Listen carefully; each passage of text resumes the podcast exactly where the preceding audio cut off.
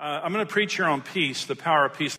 God, God's peace is profound, and I lived a lot of my life without it. I lived some of my Christian life without it. Uh, but in the days that we're living in, it is the most precious commodity on earth. Luke 21, this is Jesus prophesying about the end times. And they're asking him, when will the end come? He's being extremely specific. And we'll talk about this for just a minute about some of the prophecies he's giving. This is Luke 21, 25. Jesus said, when the end comes, there will be signs in the sun, in the moon, and the stars, and on the earth, distress of nations with perplexity. And what that means is there are no answers. There's going to be distress of nations. Is there a distress of nations right now? And there are no answers, just like I said. The sea and the waves roaring, sea in the Bible represents people, so it means just unrest among people. Men's hearts failing them from fear. That's the word phobos in the Greek. It means terror. Men's hearts failing them for terror. Jesus prophesied worldwide terrorism right here. Listen, men's hearts failing them for terror and the expectation of the things that are going to be happening in the world. The worst thing about terrorism isn't what they're doing, it's what you fear they're going to do. It's the next thing. It's the expectation of the things coming upon the earth. And there are people saying right now, we only have 12 years left.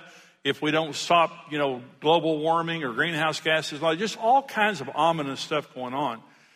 For the powers of the heavens will be shaken. Then they will see the Son of Man coming in a cloud with power and great glory. Now, when these things begin to happen, look up and lift up your heads because your redemption draws near. Jesus said, when you see all these things happening, I'm, I'm coming. Don't, don't get all down and don't get your eyes on the world. Put your eyes on the skies because I'm coming to get you. And so these are absolutely. And I believe in a pre tribulation rapture based on Luke 17, one scripture. Jesus said it would be like the days of Noah, like the days of Lot, buying and selling, marrying, giving in marriage. I believe that we're living in the days just prior to the return of Jesus Christ. And Jesus said, when you see these things begin to happen, don't get down. Don't, don't get, uh, you know, overwhelmed by it.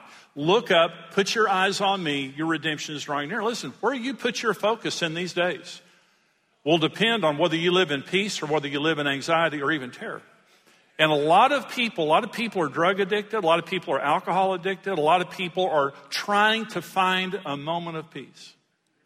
But Jesus has promised us an eternity of peace beginning right now. And I live a lot of my life without it. I've lived most of my life with it, and it's a profound thing. This is this is what the Bible says about peace. Romans 14, 17. The kingdom of God is not eating and drinking, but righteousness and peace and joy in the Holy Spirit. You can, you can tell how close you are to the kingdom of God based on your level of peace. Your proximity to Jesus will always increase, and, you, and He's in your heart. But I'm talking about walking with Jesus. The closer you're walking with Jesus, the more peace you will experience. Romans 15, 13. Now may the God of hope fill you with all joy and peace in believing that you may abound in hope by the power of the Holy Spirit. Galatians 5:22. But the fruit of the Spirit is love, joy, peace, patience, kindness, goodness, faithfulness, gentleness, and self-control. The fruit of the Spirit is peace. Peace isn't in us, peace is in the Holy Spirit. And he gives, he gives his peace to everybody who asks. Isaiah 9, 6 calls Jesus the Prince of Peace. Hebrews 6:20 says that Jesus has become high priest forever according to the order of Melchizedek. Hebrews 7:2 tells us that Melchizedek means king of Salem. Salem means peace. Jerusalem, Jeru means city of, Salem means peace. Jesus will reign forever from a city called the city of peace. Our God is a God of peace. Our G- Jesus is the Prince of Peace and the King of Peace, and everything he does is peace. God never uses fear. He always uses peace in our lives. Peace is a profoundly important thing in the life of a believer, but Satan wants to keep you from it, especially in the days that we're living in now. If you have it, he wants to take it from you. If you don't have it, he wants to keep it from you. But it is the promise of Jesus to every believer. It's the birthright of every believer. This is John 14. This is the promise. Peace I leave with you. My peace I give to you. Not as the world gives do I give to you. Let not your heart be troubled. Neither let it be afraid. You have heard me say to you, I am going away and coming back to you. If you love me, you would rejoice because I said, I'm going to the Father for my Father is greater than I. In John 14, this is where Jesus is telling the disciples that he's going to prepare a place for them. In my Father's house are many mansions. I'm going to go and prepare a place for you. But as surely as I leave, I'm going to come back. And what he's promising here is from the time that he left until the time he returns, he's promising us his peace. Not as the world gives, Jesus said, I'm giving you my peace. And so the peace of Jesus is an abiding, internal, trans-circumstantial peace. It's easy to get and hard to lose.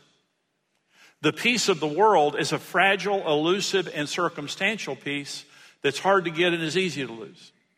When I was a young uh, believer, and Karen and I have been married maybe for a couple of years or so, um, I had a lot of anxiety, and I had I had a skin problem, and the skin problem uh, got worse. It was kind of a rash, but it just kept getting worse. And uh, I went to the dermatologist one day, and I thought, well, I need to get I need to get some medicine for this skin problem. So I went to the dermatologist, sat, you know, went in the office, sat down, and he came in and looked at it, and he said, uh, yeah, and he gave a name for it, whatever. He said, my nurse will be in here in just a minute. I thought, well, good, I'll get a shot or I'll get some medicine and get this thing over with. So she came in the room um, about, you know, five minutes later with a cassette recorder. Anybody remember cassette recorders? Before that, it was rocks and chisels, but then then there were cassette recorders. So she, she came in with a, a, cassette recorder and put it down on the counter and pushed play and left the room. And it was a little speech on anxiety and how to deal with it. And I'm listening to this thinking, I did not come to the skin doctor for a lecture or a sermon. I want medicine. And so I listened to the cassette and nobody else came in the room. So I just went up to the counter. I said, Is that all? They said, That's all. I just got my car. I thought, I'm a nervous wreck. They, they all know, and I was. I did not have the peace of God in my life. Listen to me. We were not designed by God to live in an atmosphere that isn't peace. Your body has to live in peace to be healthy. Without peace in your life, you'll have all kinds of physical problems. The number one reason for doctor's office visits in America is stress. The number one reason for prescribed medication in America is stress. We are not designed by God to live under stress and anxiety. We're designed by God to live in peace. So I, live, I lived under stress for years, but I live in peace. I've, I've lived in peace for many years. It's a profoundly different thing. Whether you're living in God's peace, remember, Jesus has promised you his peace until he returns. It's the promise of Jesus. Well, let me talk about the importance of walking in the peace of God. Number one is peace is how God guides us. Now, a lot of believers don't know this, and I didn't know this for a while. Peace is how God guides us. This is Colossians 3:15. Let the peace of God rule in your hearts, to which also you were called in one body, and be thankful. Now, the word rule, it says, let the peace of God rule. It's the word brabeuo. It means to umpire. Like an umpire in a football game or an umpire in a baseball game, it means situational guidance. Okay. Well, why is peace so important to guide us? Many of the decisions we make are not a matter of right and wrong, they're a matter of right and right. Where do I go to church? What major do I take in college? You know, who are my friends? You know, what house do I buy? What car do I buy? There are many, there are many, many decisions in life that the Bible doesn't even talk about. You know? And so how do you make those decisions?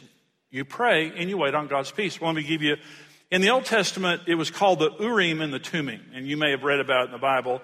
It's in Numbers, it's in Nehemiah, other places. But the high priest wore uh, a breastplate uh, over over his chest, and behind the breastplate there was a rock and a stick, and it was called the Urim and the Thummim.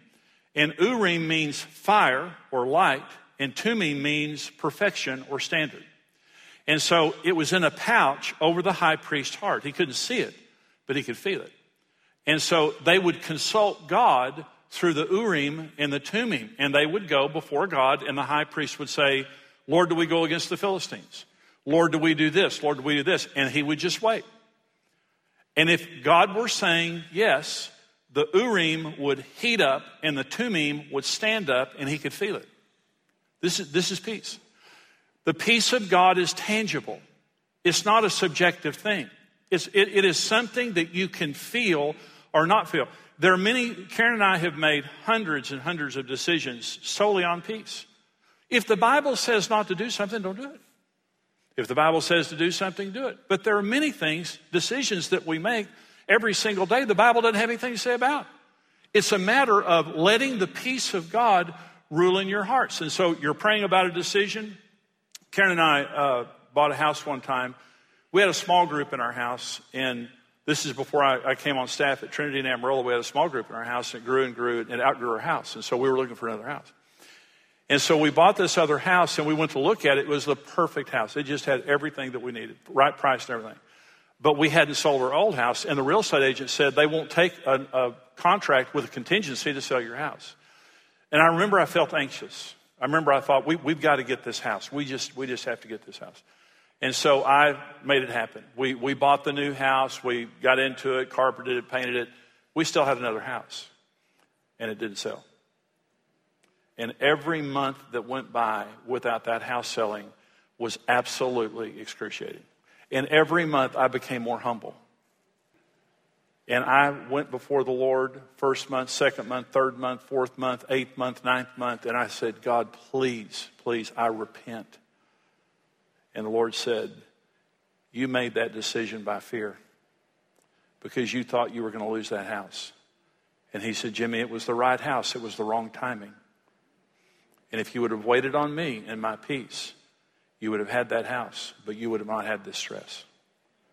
And I remember, I remember when the Lord said it to me, and I repented, and the house sold the next month. And Jimmy has never done that again. Jim, Jimmy has been clean ever since. We, God will never use anxiety to guide you. I have never regretted one. Listen, Karen and I have made hundreds of decisions based on peace. We've never made a wrong decision. And we, we wait on each other. We, we don't bully each other. If Karen doesn't have a peace, I know that God's saying that that's not right. And so every single time that God is guiding you, He will guide you by peace. Everything can look right, but you don't have a peace about it.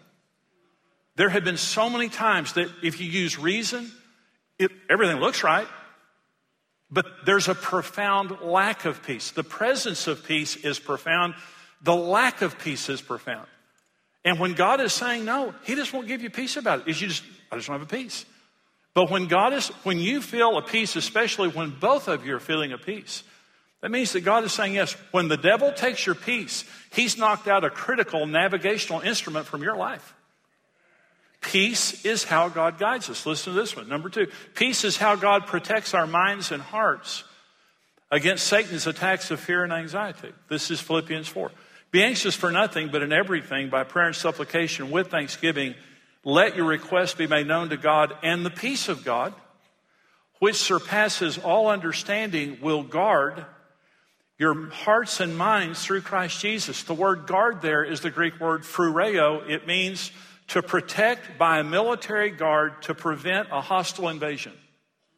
Listen, be anxious for nothing. Did you know that anxiety is not a condition, it's a choice? The Bible wouldn't tell us not to be anxious if we couldn't choose not to be anxious. And I'm going to talk just uh, in a minute about prayer, but it says, don't, don't be anxious for anything, but in everything with prayer and supplication, with thanksgiving, let your requests be made known to God, and the peace of God that passes all comprehension. What does that mean? You shouldn't be at peace. No one else is. Everybody else is upset based on what's going on in your life. You shouldn't have a peace. It passes understanding. Why do you have so much peace? Because the Holy Spirit has built a fortress around you, a peace that the devil can't penetrate. He can't make you worry. One time we were, we were fasting, uh, we were doing a fast at the first of the year, and I said to the Lord, I said, Lord, what do you want me to fast? He said, worrying. I thought, well, I don't worry that much. He said, yeah, you do. You're going to fast worrying for the next 21 days. And then I started worrying about how I was going to stop worrying. I did. I could not worry for 21 days. I tried to make myself worry. Let me tell you, when God puts his peace on you, the devil can't penetrate it. With, without the peace of God protecting us, we're vulnerable. We're vulnerable to the devil. Number three thing that peace is important in our lives. It's the platform of our witness. Ephesians 6:15, the apostle Paul is talking about the armor of God that protects us against Satan, and he's saying having shot your feet with the preparation of the gospel of peace. And so the gospel that we preach is one of peace, of reconciling God with men. But let me say this. People in the hospital are not writing good well, uh, get well cards to other people. They're sick. They're thinking about getting well. When you don't have peace in your life, you're not really thinking about other people having peace in their life through Jesus. You're not witnessing, you're not, you're not helping. I'm not saying you're not helping anyone, but peace is so attractive to unbelievers. When believe, this is what they're looking for. They're looking for it through money. They're looking for it through relationships. They're looking for it through substances. The world is looking for peace, and we have for free what they're looking for. And it says, when you wake up every day, put on the gospel of peace. We should be, on the day of Pentecost, Peter, it was nine o'clock in the morning, and Peter said, These people are not drunk like you think they are. He had, they were, had so much peace and we were so full of the Holy Spirit, they had to explain to them they weren't drunk. People should be walking up to us and say, Who's your pusher? Where do you get that stuff? I want that's good stuff. Obviously, you're on the good stuff. Yeah, the Holy Spirit's my pusher. I'll send him to you. If we are walking in the peace of God, it makes us attractive. And also, when you're walking in the peace of God, you start thinking about other people and how they're living their lives. Number four, it's the purpose of our ministry and our influence. This is Matthew 5 9. Blessed are the peacemakers. This is our calling. For they shall be called sons of God. Luke 10, go your way. I send you out as lambs among wolves. Carry neither money bag, knapsack, nor sandals, and greet no one along the road. But whatever house you enter, first say, Peace to this house. And if a son of peace is there, your peace will rest on it. If not, it will return to you. Now, that's a pretty profound thing that we can walk up. By the way, Jesus' greeting and Paul's greeting, and the greeting in the Bible was peace. In Hebrew, shalom, which means peace. It's a greeting. He says, when you walk into a house, you can speak your peace on that house. Your ministry is to extend the peace of the kingdom of God wherever you go. That's your ministry. This is Mark 4. On the same day, when evening had come, he said to them, Let us cross over to the other side. Now, when they had left the multitude, they took him along in the boat as he was. And other little boats were also with him, and a great windstorm arose, and the waves beat into the boat so that it was already filling, but he was in the stern asleep on a pillow. And they awoke him and said to him, Teacher, do you not care that we're perishing? Then he arose and rebuked the wind and said to the sea, Peace, be still. And the wind ceased, and there was a great calm. But he said to them, Why are you so fearful? How is it that you have no faith? And they feared exceedingly and said to one another, Who can this be that even the wind and sea obey him? So our ministry is peace. So here's the, here's the moral of this story. The disciples are on the deck. Jesus is asleep, and this big storm has arisen. And they're terrified, and they come down and wake Jesus up, and he comes up and he says, Peace. And the sea grew calm. Why could Jesus do that and the disciples couldn't? And here's the answer because the sea looked like their hearts. And when Jesus spoke, it stopped, the storm stopped, and then it looked like his heart. You can't give away what you don't have. If you don't have the, your environment will always manifest your inner nature. And there are two kinds of people peacemakers and troublemakers.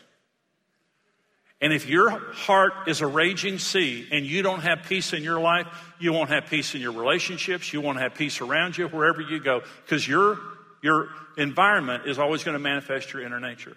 So let me talk finish this message the five essential foundations of peace. How do you get this peace? That's why it's important. How do you get this peace? Here are five foundations of peace. Number one, submission to the Lordship of Christ. This is the most important. Isaiah 9.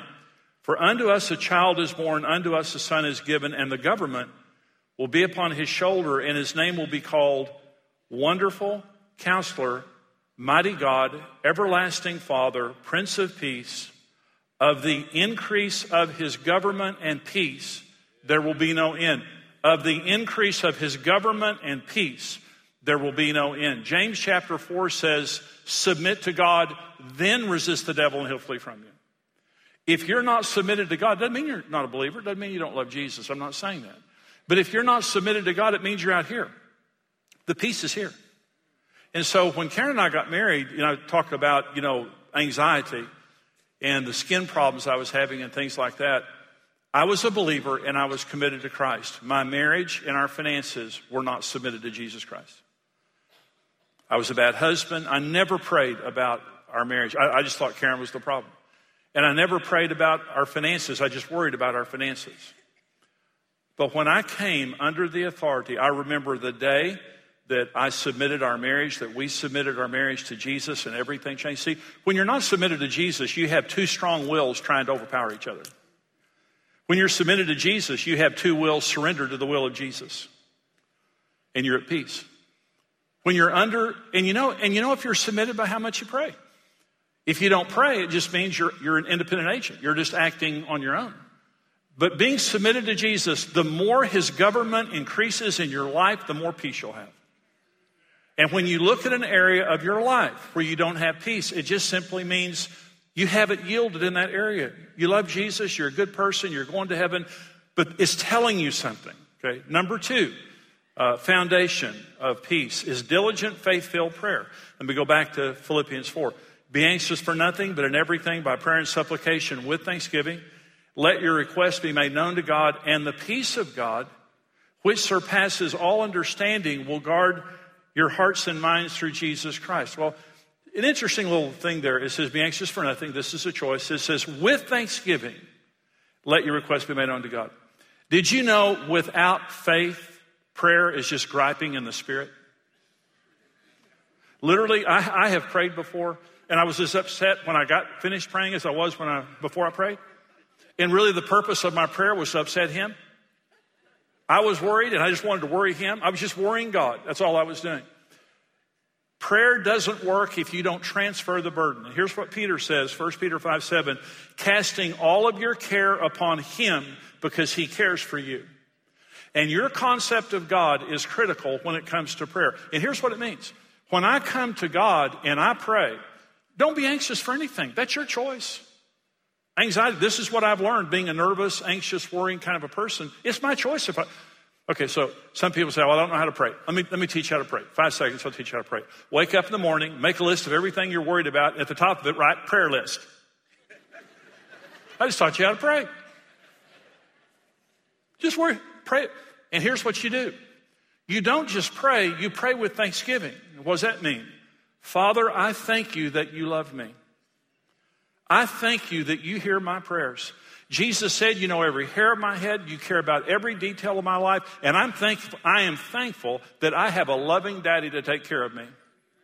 Now, I am coming to you not to inform you, because I know you already know. I'm coming to transfer the burden of this. I'm just a sheep. I can't bear burdens. It stresses me out. I'm giving this to you, Father. And I'm trusting you with this. I'm trusting you with my relationships. I'm trusting you with my job. I'm trusting you with my friends. I'm trusting you with my education. The burden is off of me, and now the burden is on you. Peter says, Cast all your care upon him. Faith filled prayer brings peace. It says, And the peace that passes all comprehension. When you pray, and you do it with thanksgiving. It says it will guard your mind and your heart. And so the saints of old called it praying through. How do you know you've prayed enough? When you have peace. If you don't have peace, keep praying. And don't just, don't just be worried while you're praying. Trust God while you're praying. Number three, a Godward mindset. A Godward mindset, having our minds on God. Isaiah 26, 3. You will keep him in perfect peace, whose mind is stayed on you because he trusts in you. I was in my office one day studying. I have a TV in my office. I have my TV turned on. A lot of times I, I watch golf or something while I'm studying. That's why my messages are anointed. Uh, but on this day, I had it on cable news. I had my TV on cable news, and I was sitting there studying. And, and what about three or four hours into it, I began to lose my peace. And what I realized was I was watching the worst thing in the world happening live, moment by moment. And what I realized is I can't I, I like watching the news, but if you watch it too much, you lose your peace. If all you're doing, so Karen and I were on a flight to Hawaii for our anniversary. I think it was our 25th anniversary or something. And we'd had a, we'd had a hard year. Uh, we had some things happen that just were bad, you know, just hard, hurtful, painful, kind of bad. And um, I, it, it, it upset me. It hurt me and it upset me. And Karen knew. I was sitting by the window and, you know, Karen knew I was upset.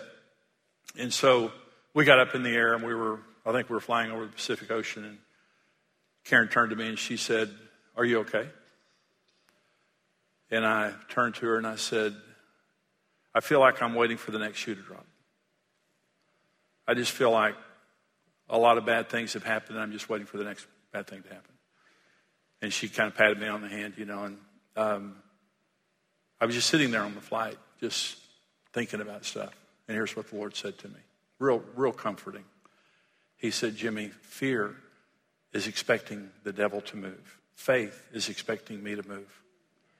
Now, you can put your mind anywhere you want it, but if you're going to have your mind on the devil moving, you'll have no peace.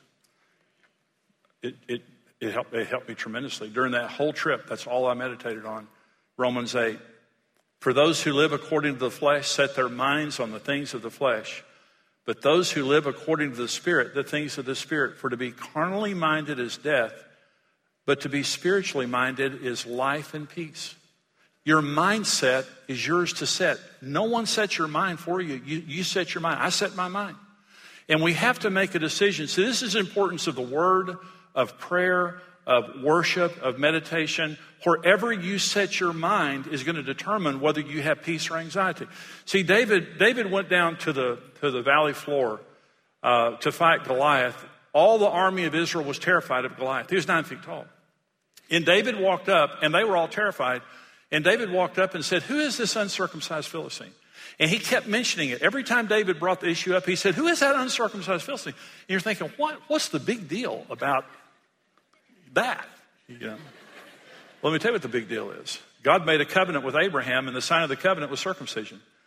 And God said to Abraham, This is an everlasting covenant, and I will be your God, and I will protect you from all your enemies. And David walked up. All the other men could only see a nine foot tall guy.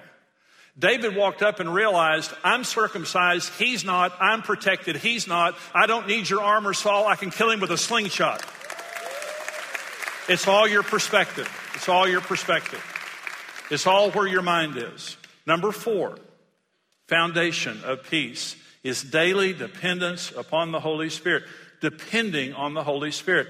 The fruit of the Spirit is love, joy, peace, patience, kindness, goodness, faithfulness, gentleness, and self control. Our, our emotions are like an engine, but they have to have oil or they overheat and lock up. The Holy Spirit is the oil the engine of our emotions was designed to run on. Your car will do unbelievable things as long as it's well lubricated, but without oil, it locks down very quickly. That's the same with your emotions. Every single day, we need to pray and say, Will you give me emotional grace? It's a free gift. It's a free gift. But we just have to admit that we need it. And we say to the Holy Spirit, Lord, would you give me your peace? I've got some difficult things that are coming up today. I've got some difficult people to deal with. Would you help me? You know, and uh, after 46 years of being saved, it's amazing how godly I can be in difficult circumstances under the power of the Holy Spirit. It's amazing how carnal I can be when I'm not walking in the Holy Spirit, especially in traffic. Uh, people who are wonderful Christians are heathen Philistines behind the wheel. And we need the Holy Spirit. We need the Holy Spirit. Number five is praise and worship. Isaiah 61.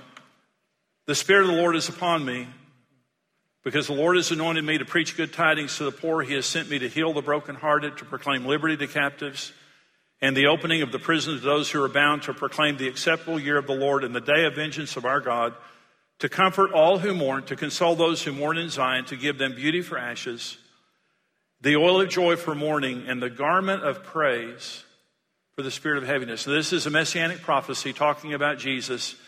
And it says that he gives us the garment of praise for the spirit of heaviness. Why, do, why does the Bible call praise a garment? Because you have to put it on. You don't wake up with it. The Bible also tells us in Colossians to put on humility. Why does the Bible tell us to put on humility? Because we're naturally prideful people.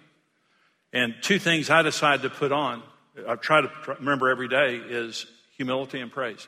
Today I'm going to be humble, and today I'm going to open my mouth and I'm going to praise God. And it says God's going to give you a, a, gar, a, a garment of praise if you'll put it on for a spirit of darkness. That's what the word means a spirit of heaviness. This is depression and discouragement and anxiety. It's a spirit. When, whenever depression comes in our lives, by the way, anxiety just wears our emotions out and we become depressed. The number one or one of the clinical definitions for depression is just anger turned inward or stress turned inward. And it just wears your emotions out. And then the devil comes and puts a spirit of darkness on you, and all you can think about is your problems. I saw uh, someone said one day this statement If you can't smile by feeling, smile by faith. Here's what I say if you can't praise with your feelings, praise by faith. But the devil hates praise. This is Psalm 149. I'll close with this. Let the saints be joyful in glory. Let them sing aloud on their beds. Let the high praises of God be in their mouth and a two edged sword in their hand, to execute vengeance on the nation and punishment to the people, to bind their kings with chains and their nobles with fetters of iron, to ex- execute upon them the written judgment. This honor have all the saints. This isn't talking about people, it's talking about the devil. It said, Let the high praises of God be in your mouth and a two edged sword on your hand and attack the devil. And when the devil comes and tries to put discouragement, tries to put depression, tries to put anxiety on you, you've got to open your mouth and begin to praise God. You've got to decide, I'm not going to let the devil put a spirit of heaviness on me. Psalm 22 says that God is enthroned upon the praises of his people. The devil cannot minister in the presence of God. And whenever you're praising, you're creating a throne for God right there. It, it's very important that we understand we were designed to live in peace, and as Jesus' promised, Submission. Are you submitted? Is there an area of your life that isn't submitted? That'll, that'll create a lot of problems. Faith filled prayer. Do you believe that God's your Father and He cares about you? And do you go regularly before Him, not worrying, but praying? A Godward mindset. Where's your mind? You know, where, what are you thinking about? What's your perspective of life? Dependence on the Holy Spirit. How often do you tell the Holy Spirit that you need Him? How often do you ask Him for peace and the things that He's there freely to give? And praise. Do you praise God in the storm? Do you praise God in the difficulties of life? Or is your confession more negative? Whatever it might be. And I've made every mistake. I've made every mistake related to this. But I've learned, and a lot of it the hard way, I've learned peace is the only way to live your life. And peace is why Jesus came. He came to make peace between God and men and give us the ability to live our lives in peace.